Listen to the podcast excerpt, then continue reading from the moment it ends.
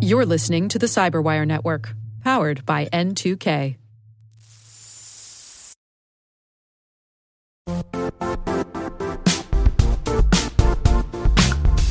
The IT world used to be simpler. You only had to secure and manage environments that you controlled. Then came new technologies and new ways to work. Now, employees, apps, and networks are everywhere. This means poor visibility, security gaps, and added risk. That's why Cloudflare created the first ever connectivity cloud. Visit cloudflare.com to protect your business everywhere you do business.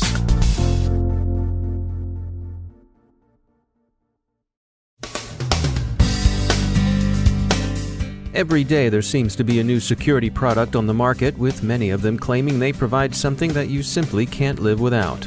Companies appear and disappear, and businesses are faced with difficult, confusing, and often expensive choices. In this CyberWire special edition, we explore how businesses are navigating the process of choosing products and technologies in a crowded marketplace. We talk to some key stakeholders to find out what drives their purchasing decisions and what they wish their vendors knew before they came knocking on their doors. Stay with us.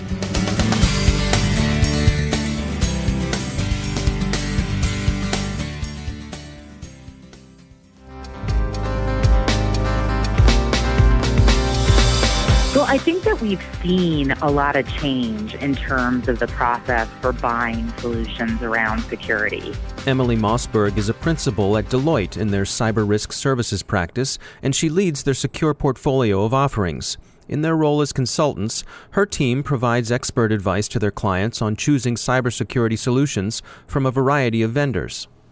And I think that if you were to look back five to seven years ago, a lot of the focus was on making sure that you had the newest bells and whistles. And there was a whole lot of focus on new functionality and new ways really focus on monitoring and getting more intelligence into the organization. And I think that that's still something that's very important is getting more intelligence. But I think that people are really focused more now on how are all of the different solutions that I have going to fit together?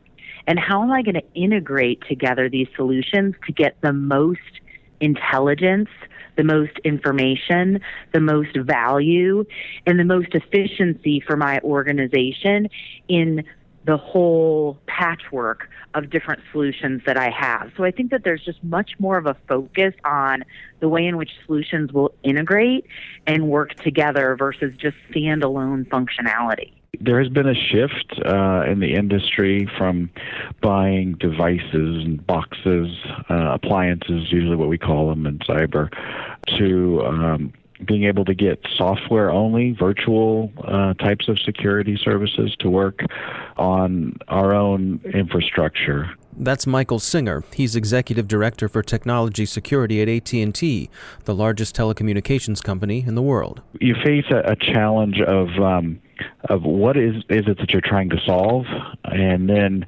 uh, if there's already someone who has solved that problem, it, it, just doesn't make sense to construct it, to build it, to um, have the development cycle, and to have your people doing it because it's already been solved. So I think that's probably the most important place to start uh, in your process. Is you know what's out there, that awareness that you have we generally tend to look at the 800 pound gorillas in the market and try to see how they fit within a firm our size. Vilas Naralakat is the technology manager for Pinnacle Advisory Group, a private wealth management firm with about 50 employees and offices in Maryland and Florida.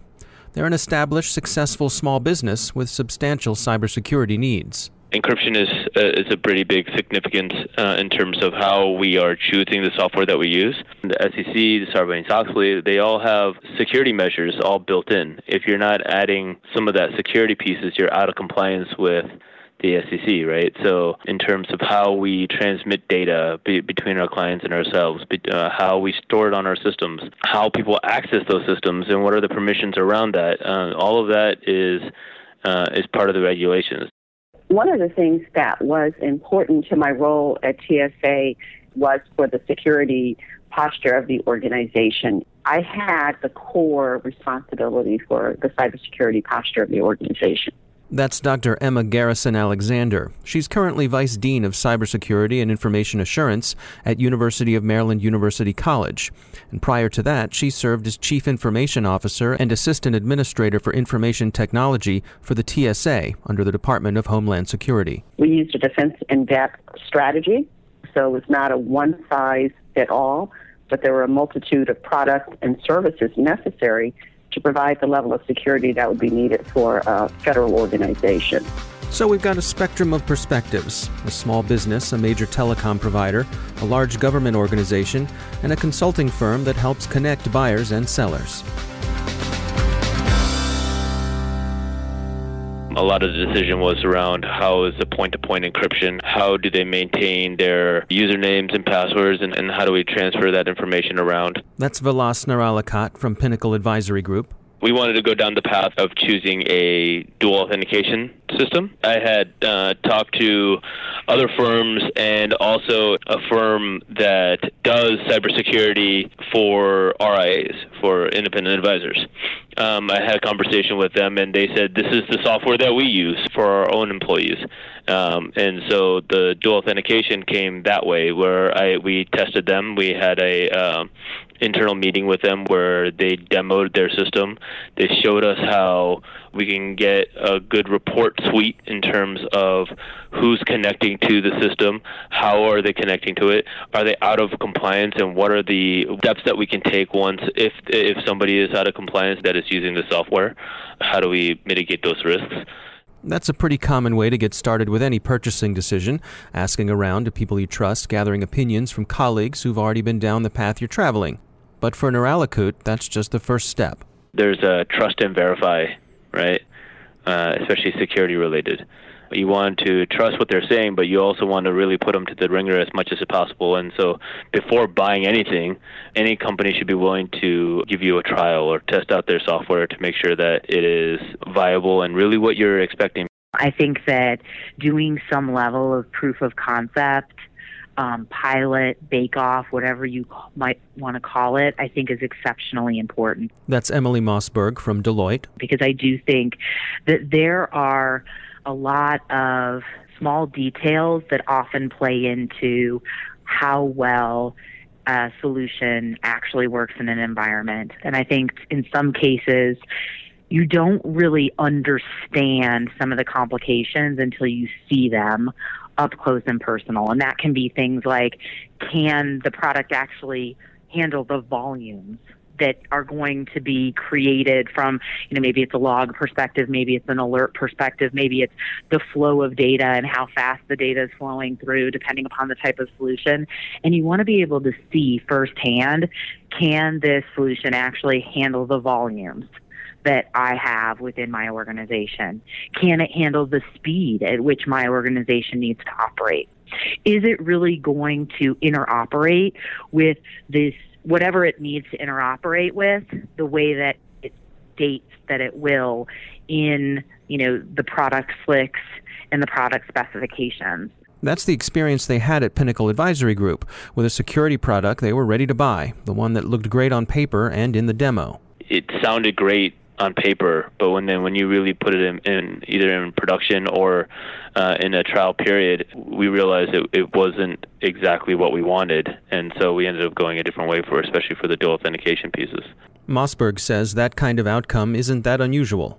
We've seen clients go into a bake-off type situation, thinking, you know, there was a very clear leader solution they really thought was the one that they were going to go with through the course of the actual test cases and the use cases um, that they need to take that product through, realize that while there are certain components of the functionality of that product that are exactly what they need, some of the ways in which that product operates led them down the path of we actually need to go another direction here. Since they're in the financial services industry, any product up for consideration at Pinnacle Advisory Group has to satisfy regulators too. Not only do does the SEC come to us and say, you know, what are you doing to protect yourself, but how do you know that the people that you're working with are protected, right? So a company coming to us should be able to prove to us how they are uh, protecting their data and what audits do they have in place to make sure that they continue to be secure.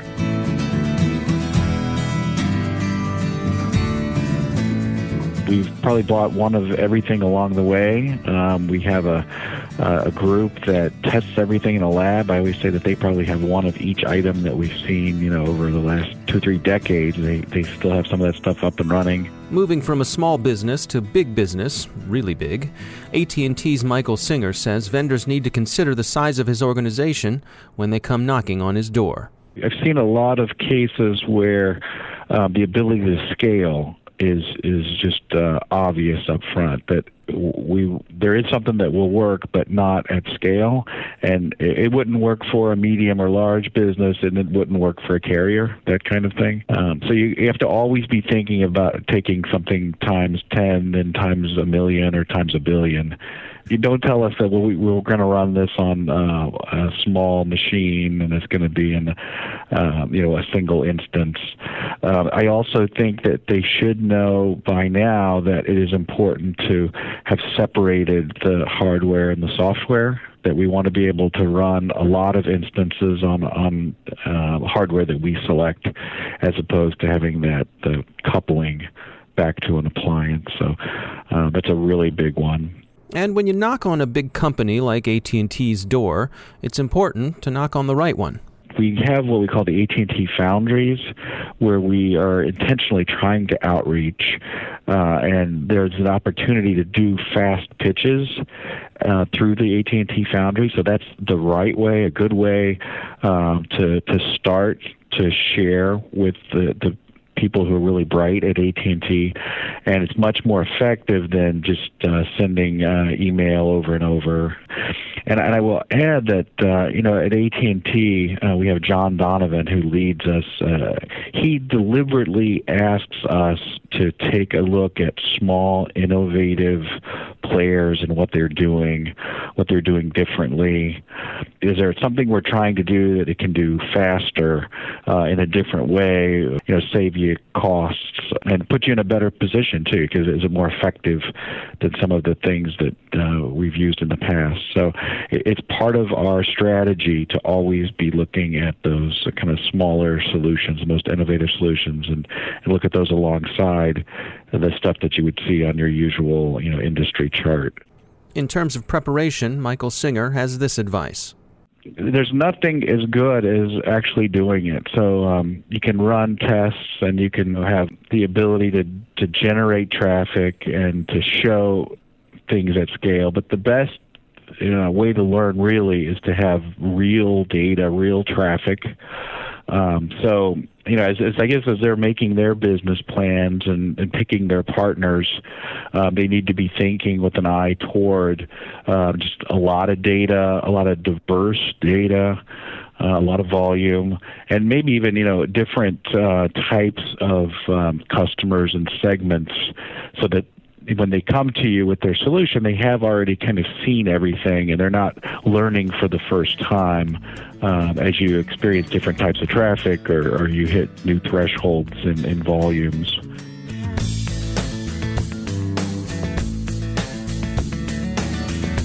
So, as with any acquisition within the federal government, uh, TSA was operating under the Federal Acquisition Regulation. That's Dr. Emily Garrison Alexander, former CIO of the TSA. And we also had the Competition and Contracting Act, you know, where we had to make sure that we were using full and open competition, as well as making sure we were following the FAR in terms of the legal responsibilities and also the policies surrounding acquisition. So TSA was under the same uh, rules and policies and laws as any other civilian agency. Federal organizations like the Transportation Security Administration, the TSA, have a lot of regulations to follow. They also have a lot of money to spend.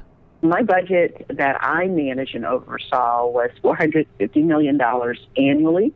And then I had an oversight for IT that was outside of the direct purview of the CIO of about $278 million. So those acquisitions had to come across my desk for approval as well. So because of that level of budget, there were many, many different companies with an interest in coming into the agency and doing business with the agency. And so I actually had a strategic engagement organization that actually looked at the various companies that were interested in coming in, looked at their products and services, and also how they might fit into the organization. We also had a small business requirement, you know, to do business with small businesses. So we were always looking for small businesses that might be able to support us as well and to learn more about them. It's important for them to know the organization, and part of what we did through that strategic engagement part of the organization was kind of getting to know them because at the end of the day, we still had to adhere to the Competition and Contracting Act, which is a law that's really about creating competition so that the government can get the best bang for their buck, the best value for their dollar and to try to lower prices and to have more competitive pricing. So we would still end up there, but what engaging with the various companies would do for us, it really uh, was an education process for us. It helped us to understand what was possible within the marketplace. Uh, it also helped us to understand where the gaps were. You know, the government in general does not move fast but there are ways to be uh, creative, stay within the regulations and the laws, uh, look at more innovative approaches so that things can move along faster, vice being slowed down. But that is a challenge. It's a challenge, I will say, for anyone within government that's working within the acquisition process. It is definitely a challenge. She also emphasizes the importance of doing your homework. Make sure you know the organization. Make sure you understand the mission understand their requirements. And that does not mean requirements from a contractual standpoint, but the kinds of needs that, that the organization might have. The other things, organizations are allowed to submit white papers to the government uh, with ideas, innovative ideas in particular. And that sometimes is a way to get your foot in the door for a meeting or to have some conversation. Also, it's important to understand government processes, how the contracting process actually works. I think it's also important for companies to know who or what organizations is this particular agency working with now? What companies are they doing business with now? Find out something about those companies so that you can kind of get a sense of the culture, of the environment. I would say also spend some time, you know, maybe talking to previous employees or previous companies so there's this uh, information gathering piece. I think that's really, really important for those individuals who want to have an opportunity to come into an agency to talk about their products and services, or if they're going to respond to an RFP, request for proposal, on a particular need of an organization. People would be amazed at how companies who really know the process don't even follow them well, and they don't necessarily respond to the RFP appropriately. And so it's really important to pay attention to details. We all would just assume that all of these companies do those things. They do not. And it always surprised me.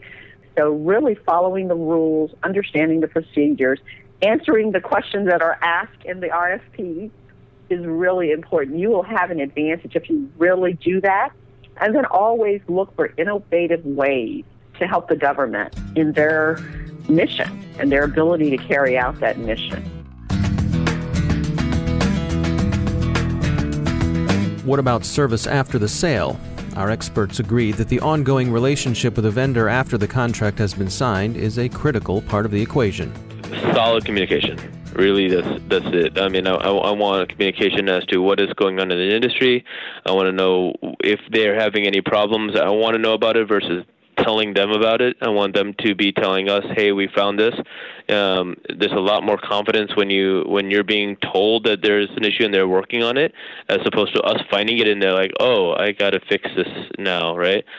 So uh, communication is really the key on that one. Is I want to I want to know what they're working on. I want to know how it's going to affect us, and I want to know if uh, if anything has happened, what are they doing to address it we have something that we would often refer to as incumbentitis, and that's where you have a company that has been inside of a government agency for a period of time, and they become somewhat lackadaisical, you know, because they have the business, uh, they can get comfortable. And so my goal was always to ensure that they never get comfortable, that they always understood that we are paying uh, good money, it's taxpayers' dollars for your goods and services, and you have to deliver, and you have to do it at a level that is acceptable to the government and to ensure that the government is really getting the right value for the money that they are putting into your product or services.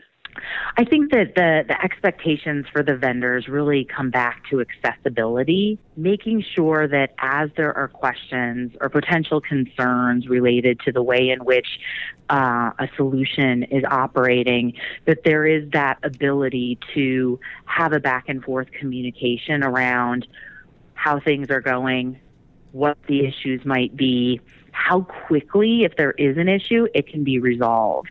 And I think that in many cases, we see it over and over.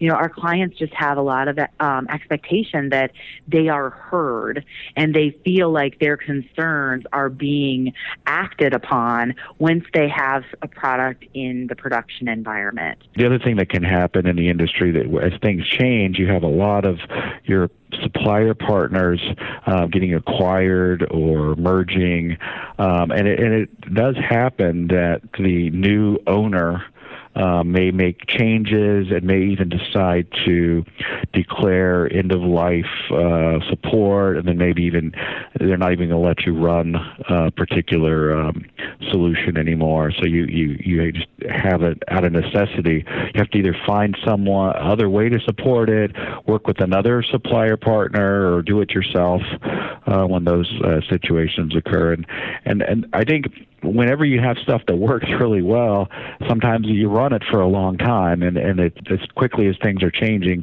once you get past three years, five years, you know, you're you're definitely going to look at those type of situations to protect you from from situations where you'll have something go unsupported. The last thing that any client or the vendor wants, for that matter, is for something to be deployed, for it not to work as well as expected, and for it to become shelfware. And and one of the key roles I think that we play in making sure that solutions are deployed and used is to make sure that the deployment is sound, that the product and the solution and the processes and the the people at the client site have enough understanding of the solution that it operates well and that then it continues to evolve with the client's environment so that it stays relevant and the configuration is updated as needed. So it's really just how can we keep that solution going and alive and providing the most value to the clients. And that's what's the most helpful to both the client and, and the vendor.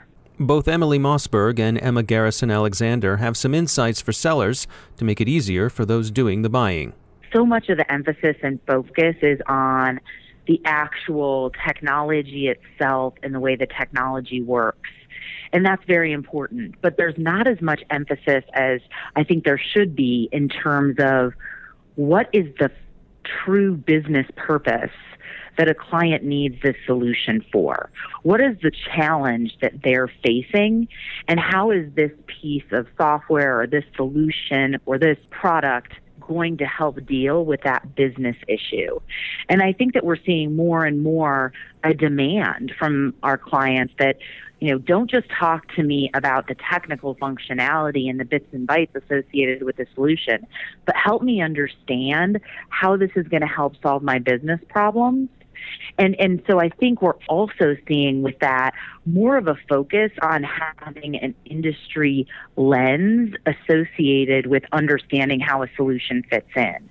Because the fact that, you know, what data you're trying to protect it becomes more important because of the fact that the types of adversary and the motivations of those adversary is so targeted based on industry. Being able to talk about how the solution assists as it relates to that particular enterprise and that particular industry that the enterprise is in is something I, I think we're seeing a lot more demand for today. So I think some of the challenges have been around integration of the various products uh, to ensure that you have the best solution and you have the best security posture within your organization. Uh, because you know businesses are in, in business to make money. If they're not making money, they're not in business. And so trying to manage the integration across products and services and ensuring that those things go well that is one area I think that the industry still needs to do a better job of, you know, doing more across compatibility, doing more with common standards, more with testing to ensure that various products work well together. That's a very important area that, that needs much work, I believe. One of the most interesting things that I've found in some of the conversations that we've had with some of um, the VCs and the startups, and, and many of these are in their infancy, but they talk to us and they tell us so much about the cool functionality of their solution. Um, and it is really cool. In many cases, they've talked about some pretty interesting things. But when we start to ask questions like, we'll talk about in what case a client would want to deploy this, talk about the use cases of why a client would need this, talk about who the buyer is. They're more focused on the cool technology than the applicability right? And so I think that making sure that you understand the applicability of your solution is so important, especially as you want to start to make a more senior level, impactful, larger sale. The applicability cannot be underestimated. And that's our CyberWire special edition. Our thanks to Vilas Neralikat, Michael Singer, Dr. Emma Garrison Alexander, and Emily Mossburg for sharing their views on buying cybersecurity. You can learn more about the Cyberwire and subscribe to our daily news brief and podcast at thecyberwire.com. The Cyberwire podcast is produced by Pratt Street Media. Our editor is John Petrik, our social media editor is Jennifer Eiben, and our technical editor is Chris Russell. Our executive editor is Peter Kilpe, and I'm Dave Bittner. Thanks for listening.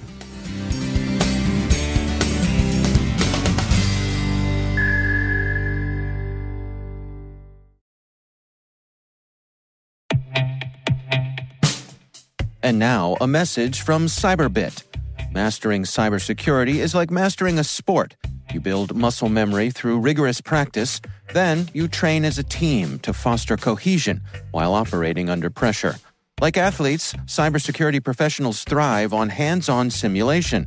But traditional courses, certifications, and open source labs won't build you a winning team. You need Cyberbit. Cyberbit offers a hyper realistic simulation environment for your SOC, IR, and C suite to refine your skills, all using the market leading SIEMs, EDRs, firewalls, and WAFs they use every day. Cyberbit is offering Cyberwire listeners a free live fire exercise. Sign up your team now at cyberbit.com slash cyberwire.